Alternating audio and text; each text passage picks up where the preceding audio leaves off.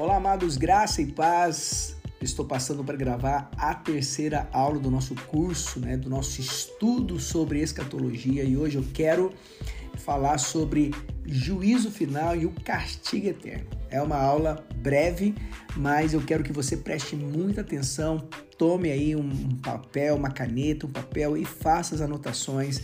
Se ficar alguma dúvida, você pode fazer pergunta aqui diretamente no Spotify ou, ou no próprio, na própria plataforma da Anchor e também você pode pesquisar outros estudiosos, outros pensadores, outros comentaristas bíblicos para enriquecer o seu estudo aí. Eu quero começar aqui é, já fazendo uma pergunta ou talvez já lançando uma semente. Será que existe, existem provas bíblicas de um juízo final?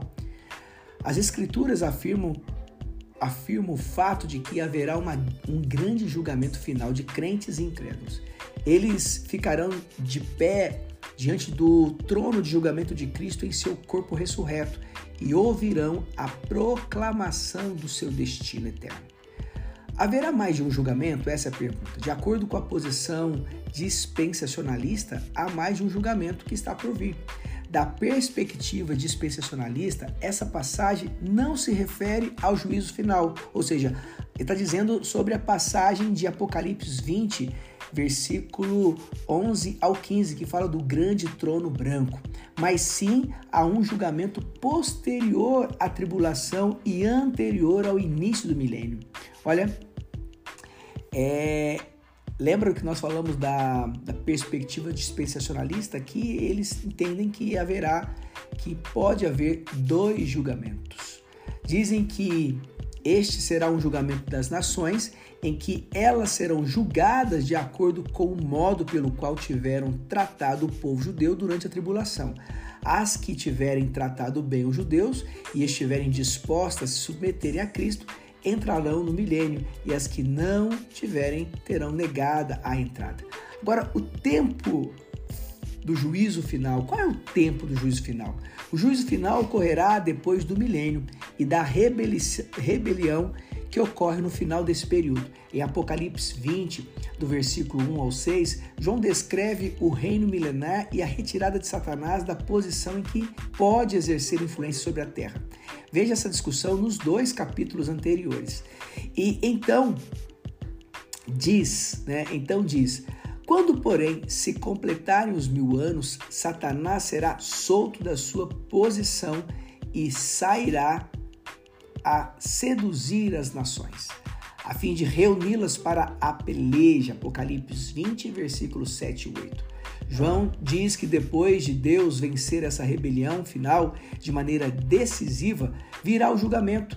Vi um grande trono branco e aquele que nele se assenta. Versículo 11. Então veja que é, ao final, né, ele diz que depois de Deus vencer essa rebelião final de maneira decisiva, virá o julgamento, ou seja, viu o grande trono branco e aquele que nele se assenta. É, outra, outra pergunta interessante a respeito sobre a natureza do juízo final. Qual seria a natureza do juízo final? Jesus Cristo será o juiz. Primeira coisa é Jesus Cristo será o juiz. Paulo fala de Cristo Jesus que há de julgar vivos e mortos. Lá em 2 Timóteo, capítulo 4, 1, né, ele, ele fala que Jesus há de vir julgar os vivos e os mortos. Então, Jesus será, será o grande juiz. Pedro diz que Jesus Cristo é quem foi constituído por Deus juiz de vivos e de mortos. Lá em Atos capítulo 10, versículo 42. Compare ele também com 17:31 e Mateus 25, 31 33. Esse direito de agir como juiz sobre todo o universo é algo que o Pai deu ao Filho. Né? Está lá em João, capítulo 5, versículos 26 e 27. Também dentro dessa natureza, do estudo da natureza do juízo final, aqui há de considerar que os incrédulos também serão julgados. É evidente que todos os incrédulos ficarão de pé diante de Cristo para serem julgados, pois esse julgamento inclui os mortos, os mortos, os grandes e os pequenos. Está lá em Apocalipse 20, 12. E Paulo diz que no dia da ira e da revelação do justo juízo de Deus, este retribuirá a cada um segundo o seu procedimento.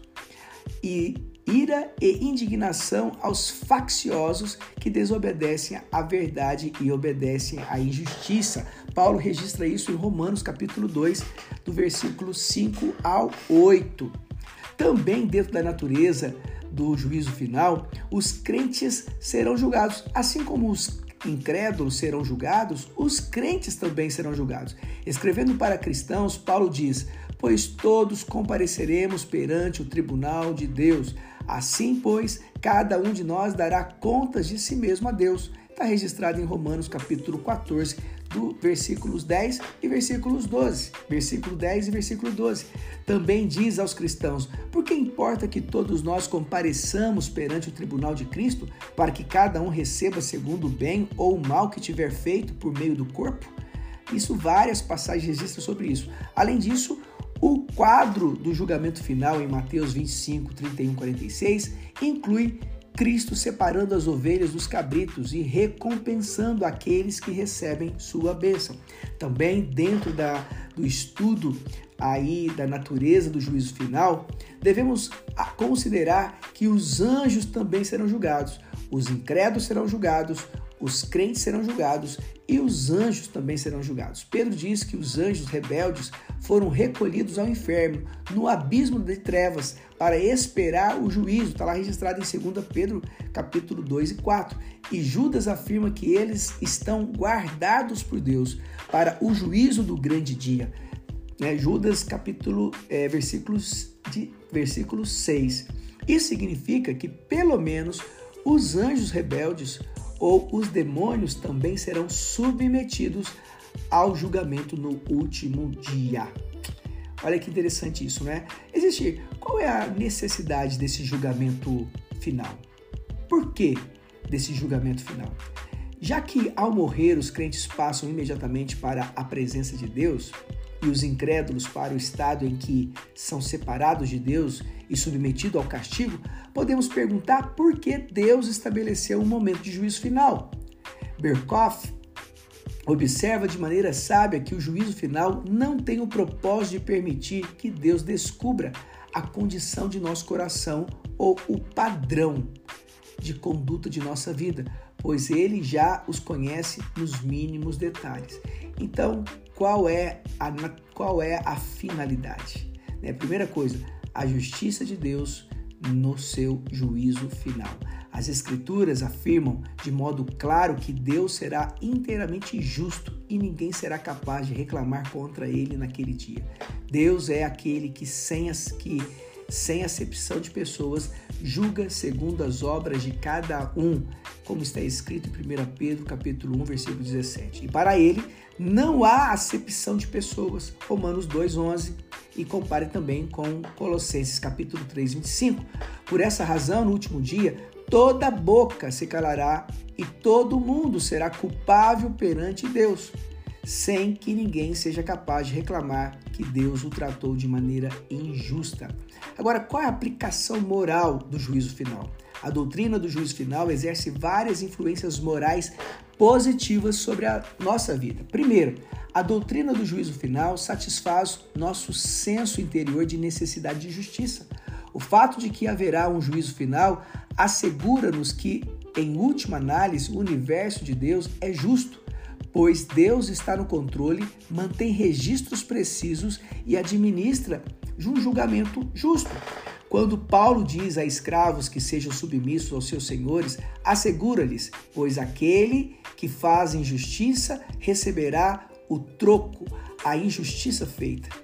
E nisso não há acepção de pessoas. Colossenses capítulo 3, versículo 25. Também a doutrina do juízo final capacita-nos a perdoar aos outros livremente. Percebemos que não cabe a nós vingar-nos dos que nos ofenderam ou mesmo desejar fazê-lo, porque Deus reservou esse direito para mim, para si mesmo. Não vos vingueis a vós mesmos, amados, mas dai lugar à ira, porque está escrito: A mim me pertence a vingança, Eu é que retribuirei, diz o Senhor. Dessa maneira, sempre que formos ofendidos, podemos entregar nas mãos de Deus qualquer desejo de causar dano ou de pagar com a mesma moeda à pessoa que nos ofendeu, sabendo que toda ofensa no universo terá retribuição final, ou ela acabará sendo considerada paga por Cristo quando ele morreu na cruz. Ok? Ou será paga no juízo final, quando ou ela acabará sendo considerada paga por Cristo quando ele morreu na cruz, ou será paga no juízo final. Terceiro, a doutrina do juízo final constitui motivo para uma vida justa.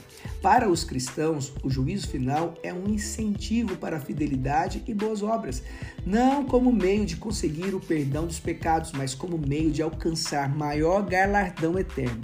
Este é o motivo saudável e bom para nós. Jesus nos diz: Ajuntai para vós outros tesouros no céu. Está lá registrado em Mateus 6,20. Embora isso vá contra o pensamento popular de nossa cultura secular, cultura que não acredita realmente no céu nem em recompensas eternas. E também a doutrina do juízo final constitui grande motivação para a evangelização. As decisões tomadas por pessoas nesta vida afetarão seu destino por toda a eternidade. E é justo que o nosso coração sinta nossa, sinta e nossa boca ecoe a emoção com que Deus lança o apelo por intermédio de Ezequiel: Convertei-vos, convertei-vos dos vossos maus caminhos, pois porque a vez de morrer, ó casa de Israel. Está registrado em Ezequiel 33, 11. Na verdade, Pedro indica que a demora na volta do Senhor deve-se ao fato de que Deus está sendo paciente conosco, não querendo que nenhum pereça, senão que todos cheguem ao arrependimento. Todos é todos. Está lá registrado em 2 Pedro, capítulo 3, versículo 9. Aqui estão as razões é, morais do juízo final. Antes de encerrar essa aula sobre o juízo final, eu queria falar sobre o inferno. É apropriado discutir a doutrina do inferno, do inferno juntamente com a doutrina do juízo final. Podemos definir o inferno, o inferno da seguinte maneira: o inferno é lugar de castigo eterno e consciente para o ímpio. As Escrituras ensinam em várias passagens que existe tal lugar. No final da parábola dos talentos, o Senhor diz: E o servo inútil, lançai-o para fora nas trevas, ali haverá choro e ranger de dentes. Esta é uma das várias indicações de que haverá consciência do castigo após o juízo final. De modo semelhante, o rei dirá a alguns no julgamento: Apartai-vos de mim, malditos, para o fogo eterno, preparado para o diabo e seus anjos. Mateus 25, 41. E Jesus diz que essas pessoas assim condenadas irão para o castigo eterno, porém os justos para a vida eterna. Mateus capítulo 25, versículo 46.